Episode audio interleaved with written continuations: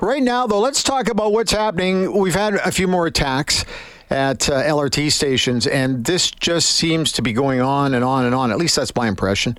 So we figured we better get somebody on who's, you know, who's plugged in, knows exactly what's happening, and that's City Councilor Tim Cartmell, who joins us from the pihêsiwin ward, and he's joining us on the show. Tim, welcome. How are you? I'm good, Bryn. Nice to hear from you. Thank you. Well, uh, let's uh, let's get started on this. Obviously, we had two people violently attacked in separate incidents here this month of November, but safety on the LRT. You've got to be getting tired of this topic because it just doesn't seem to want to go away, Tim. Yeah, you know, it seems uh, it seems to keep coming back and coming back and coming back. And I, I will say that you know, it has been a point of emphasis to some degree pretty much since the election, and, and which generally coincides with. Um, um, I don't want to say the end of COVID, but you know the waning of the COVID pandemic, and uh, yeah, it's it's been really tough to try to get our handle on this. We, there's been a number of initiatives, a number of teams, a, num- a lot of investments, and we just keep seeing this kind of stuff happen and happen. It's frustrating. I'm going to throw in my thoughts, and then I'll get you to comment on my thoughts. And it is that, uh, yeah, I'm I'm like you and everybody else, getting tired and tired of hearing about it. But we also keep hearing about increased police protection. But I'm wondering why we just can't make it harder to hitch a free ride on the LRT because it's right now anybody can just walk on to any platform. They can just walk on any train and ride. And if there's nobody checking tickets, I mean, how do we stop that? That's my assessment. Do you agree or disagree with that? Am I out to lunch? No, I don't think you are. I think there's a few pieces to that, you know, and and the, the part of it is that let's just take let's take the you know some of the disorder stuff out of it.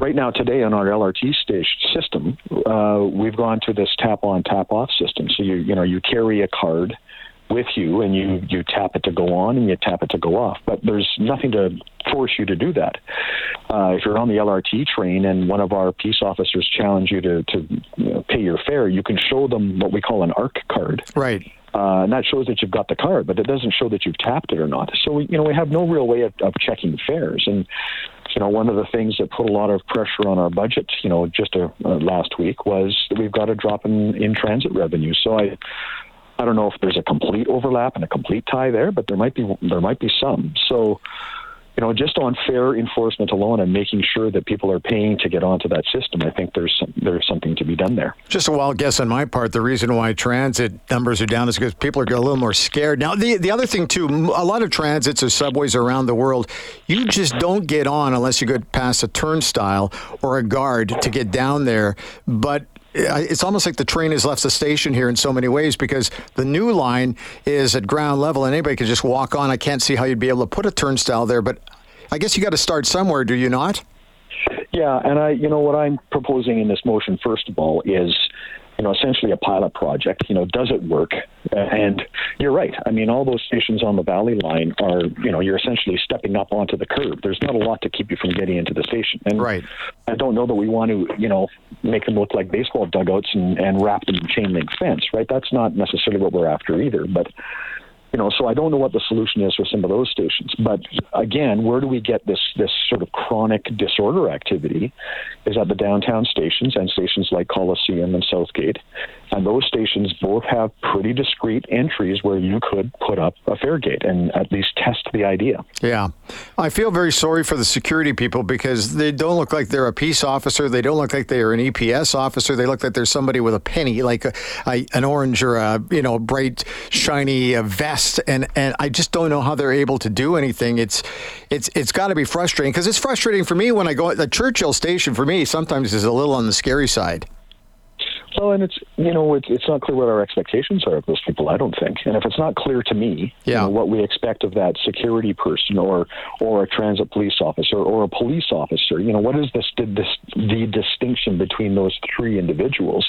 Then it's not clear to the people that are trying to ride the system and just get get to work or get home or get to the game or get to school, right? So. Yeah yeah, for sure we've got to clean that up. And I and I know they're frustrated. I you know I, I, have heard from a few of our peace officers that have heard about these you know most recent violent incidents and you know they don't want to see that happen either. They don't want to see these things happen on their watch. They're trying to do so much, but they're they're spread so thin you know, what is the answer here? So, and I'm not suggesting that these fare gates are the panacea that are going to solve all wills. Absolutely not. But there might be another arrow in the quiver that uh, helps us get a, a, a, handle on this at least. Well, I know that you, along with other members of council, had a discussion on the, the strategies, I guess, involved with uh, with this. But if it's frustrating for the average rider or just somebody who casually is listening to these stories and realizing they seem to be getting more violent all the time, it's got to be really frustrating for you at that level where you've got to try to come up with something.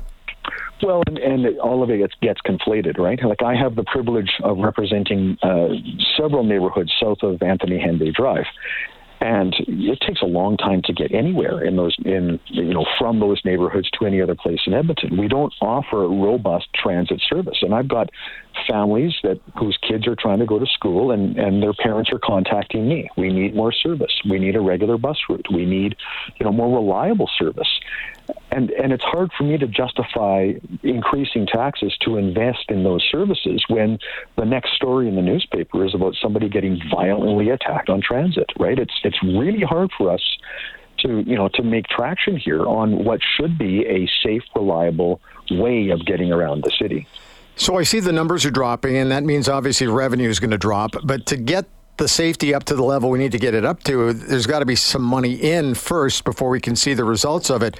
Is that where there's the real problem here? Is it is the cash thing? Well, it depends on which piece you're talking about. So, you know, we've increased the number of our transit police officers by quite a significant margin. So, we're I think we're up to 93 transit police officers in our force.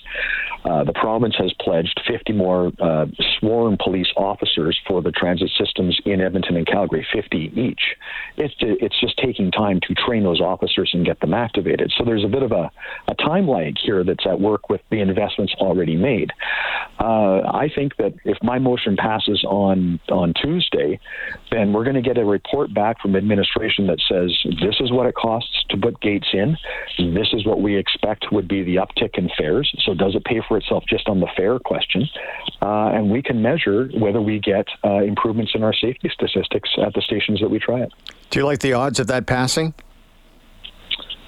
Uh, well, I don't want to presume the outcome of anything. yes. You know, I think that uh, you know if well, let me put it to you this way: if the people in my inbox were voting, right, uh, this would pass with without hesitation. Um, so, and you know, just what everywhere I've gone to in the last few days, where there's been a conversation about this, the comments have been supportive.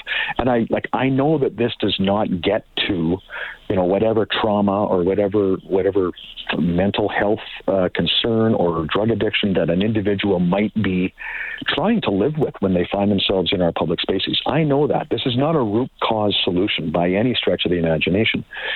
But sometimes we have to put our mind in the space of the person that is just trying to ride the system. I think we need to put our mind in the in the space of the family of that woman who's you know fighting for her life because yeah. of, uh, she did nothing more than try to catch the train. You know, sometimes we've got to think about that person too. Mm-hmm. So I, you know, I, I, there's a balance here, I think, and I hope that council will at least explore the idea. This is not approved funding. This says bring us back a report that says what a pilot would look like, how much would it cost, and what would we get out of it. It's it's not an approval of anything at all, more than a you know a proposal, effectively. So, let's get the proposal. Yeah, and so so I was driving over here today, and I'm thinking if this is frustrating to me, it's got to be very frustrating to you. It's also going to be frustrating to you the fact that we're frustrated. I know that's confusing, but I think you know where no, I'm going with that. Oh, I hear you. You know, and, and sure it is. I mean, I'm you know I'm spending a good part of my day today trying to catch up on my emails, and I, yeah, I'm I'm frustrated sitting here, you know, trying to answer the same question over and over and over again. Yeah. And people are frustrated because they keep asking me the same pro- the question over and over and over again. So, you know, when are we going to make some tracks? I, you know, I, I, there's there's clearly questions we need to ask about the performance of you know those those officers that we've invested in and, and you know why we're not seeing some of the results that we should and I think we need to expand our our minds about what other solutions might be out there. Well, you're one of the councilors that represents me. I'm in your writings. You're always great to talk to, uh, sensible, and uh, you're not afraid to actually say how you feel. And I appreciate you coming on the show today. And uh, we'll see how things go on Tuesday, Tim. Thanks, Bryn. Have okay, there you go. Tim Cartmell, City Councilor for Ward pihêsiwin.